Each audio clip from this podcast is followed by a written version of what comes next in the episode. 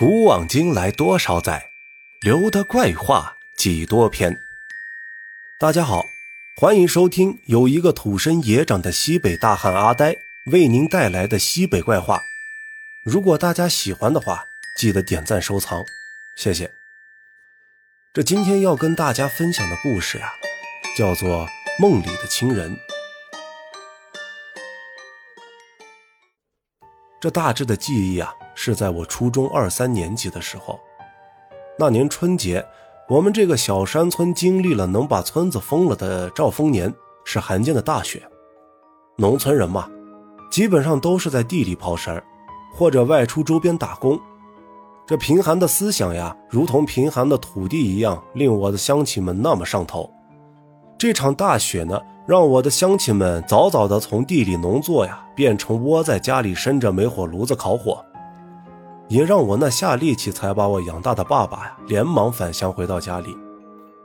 爸爸的回来啊，我是很高兴的，毕竟血缘的莫名亲近啊，就算两个人啥话不说，也能一块窝在沙发里一下午啊，并且一点也感觉不到尴尬。但是这次爸爸回来以后啊，我们两个人大吵了一架，这因为什么呢？我爸是个嗜酒如命的家伙，啊，当然了，现在改正不少，毕竟我呀也到了婚配的年纪，家里老爹如果太爱喝酒呀，传出去不好说媳妇儿。他刚到家的第二天呀，已经腊月二十七了，大头觉睡醒后啊，就直接不见了人影。我妈意识到呀，这肯定是出去找酒友喝酒去了，连忙出门找他。以我妈对我爸的了解呀，这十分钟。仅仅呀用了十分钟，就把我爸从众多个酒友家里啊精准定位，直接薅回了家。但是啊也已经晚了。本来喝多了的我爸呀，在乡村的大泥雪土路上又冲了冲风，回来呢已经醉得用嗓子眼说话了，舌头嘴唇呢已经完全不听使唤。这到家呀，我爸就吐了。我妈嫌弃他呀，絮叨了他几句。我爸在醉酒中啊，也是精准定位到了我的房间，一头扎在我的小木床上呀，就睡了过去。这听过我往期作品的人都知道呀，这小学时期啊，我家是瓦房，贫穷啊，使我们一家三口啊，全部挤在我爸妈的婚床上。中学时期，我们家和大多数乡村家庭一样啊，开始自建了两层小楼，爸妈呢又生了我弟弟，因此呀，欠了一屁股债。盖好房子呢，我爸就外出到甘肃兰州打工了，做的呢是建筑工。这言归正传啊，我爸呢也算是欺软怕硬，怕我妈骂他呀，不敢回自己屋里睡，就来欺负我，吐了一地一身，也不说擦擦衣服漱漱口，直接就睡在我床上了。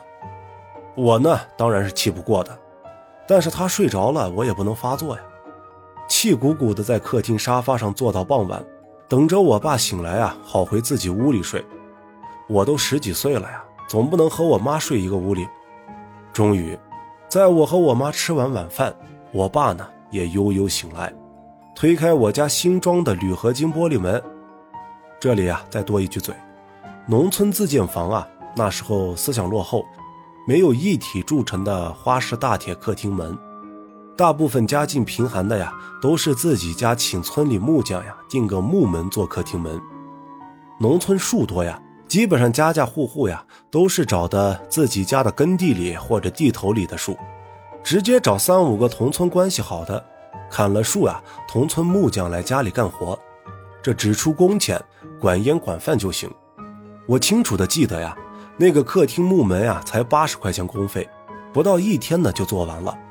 然后在客厅门外啊，再装个朝外开的铝合金弹簧玻璃门，加弹簧呀，是因为开门后弹簧会自动拉门呀回关门状态，这是懒人专属。我爸推开门呢，出去厕所上了个小号，回来呢便催我回屋睡觉。别看电视了，几点了？爬自己屋里睡去。农村人嘛，教育小孩啊都比较粗犷，爬的意思呢就是滚。让我赶紧滚回自己屋睡觉，我不，谁叫你睡我的床，太脏了，我就睡客厅沙发。我看他怼我呀，也气鼓鼓的回怼他。放在平时呢，我是不敢的。我爸的鞋底子都很硬，一个不小心呀，就容易招来一顿鞋底式肉夹馍，打在我身上啊，疼得很。我爸可能是理亏吧，哼，睡客厅冻死你这穷孩子！他怼了我一句啊，转身回了自己屋子，关门关灯啊，一气呵成，没了声响。我呢就当没听见，继续看电视。看了一会儿啊，忽然门开了，我坐在沙发上侧身看了一眼，门呢又自己关上了。之前说了呀，因为门上有弹簧，我呢也没当回事儿。因为在这个中国西部的乡村秋季啊，特别是晚秋，总有呼呼的大风啊，在夜里不停的在各家各院盘旋。大西北历来有的冷冽的寒风，夹杂着黄色的尘霾啊，总是会吹开几家院子的风门或者窗子。风门自己开了又自己关了，这种情况呀，我经常遇见。但我在侧着瞟了一眼风门的时候啊，模糊间看到有一道白影溜进了我的房间。这白影很小，我以为是我家那个叫豆豆的小白土狗呢。这我家豆豆啊很有灵性，从我小学呀陪我到初中上完，最后呢是老死的，我还哭了一场。我很疼我家豆豆，我估计呀是他怕放炮声，所以趁着门开关的空档呀，钻进了客厅啊，径直溜进了我屋里。我看的不真切呀，但是是这样想的，因为但凡我爸妈不在家呀，不管春夏秋冬。我都会叫我家小白狗进屋，夜里呢，它和我作伴，我睡在小木床上，它睡在小木床下，无比的亲密。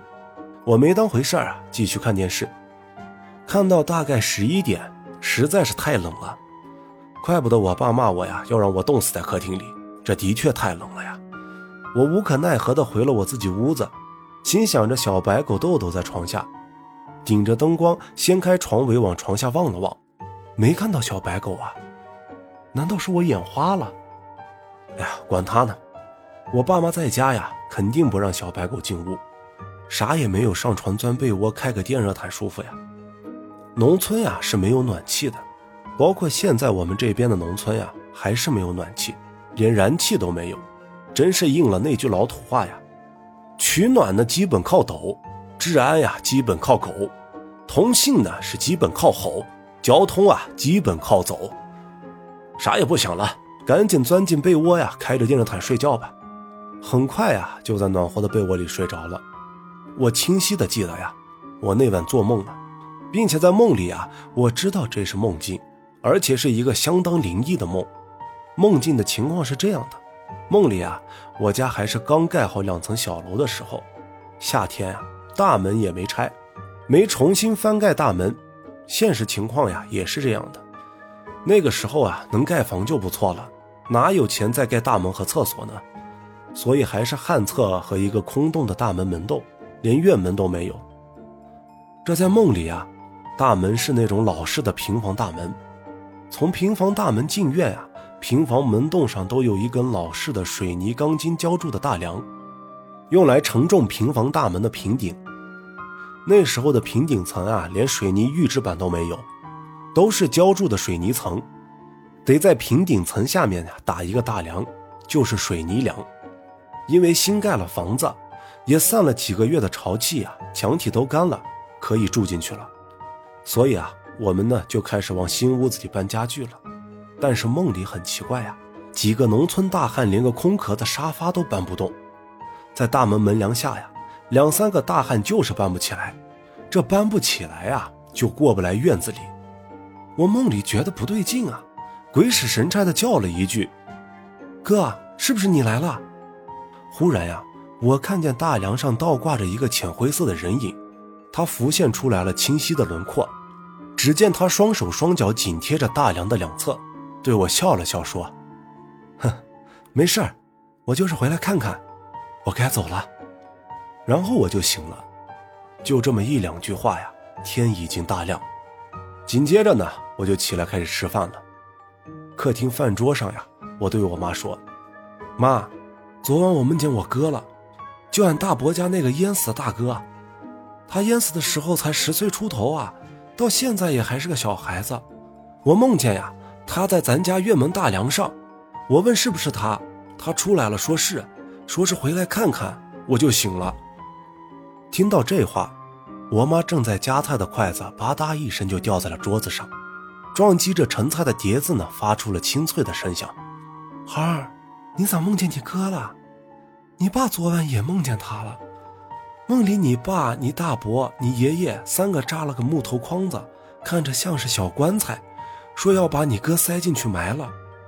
你哥跑到土墙下，你爸想着推倒土墙压着他，再拉出来塞棺材里。结果土墙推倒呢，你爸重心不稳，跟着也就倒了，震了一下胸口，把他震醒了。醒了给我说的这事儿，他说他现在呀胸口还疼呢。我呢也是听得后背发凉，耳朵上的细小绒毛都竖起来了，心里想着，莫非是我这个苦命的哥哥要去投胎，临走之前回来看看？因为我爸爸比较亲他，他活着的时候啊是家里唯一的男孩，小时候啊。基本上，我爸有钱呢，就领着他去小卖部买吃的。这他没了呀，该他投胎走的时候，怕看见他爸妈伤心，所以来我家告个别。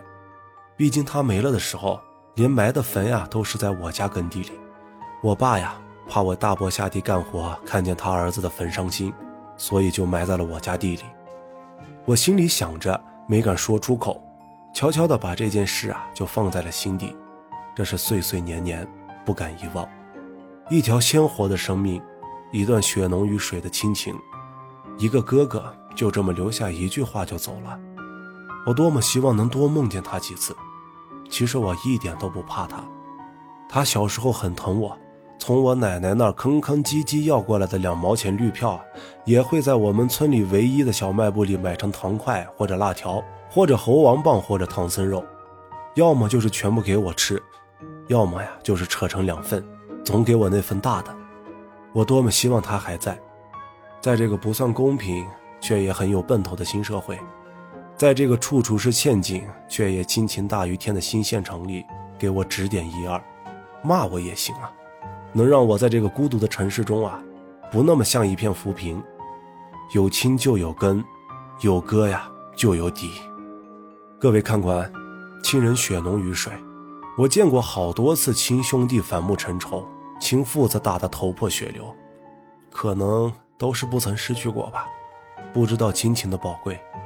人生短短几十载，亲兄弟能陪你从出娘胎到入祖坟，碎银三两，千千万万不要因为一点家产反目，也不要因为比个谁高谁低成仇。这个社会啊，老婆能离婚，儿女能远去，亲兄弟啊。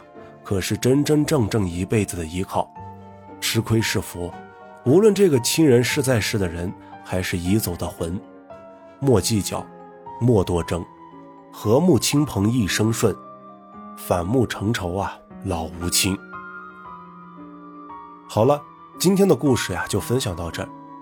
各位朋友有好的故事呢，也可以留言分享给我。我们下期再见。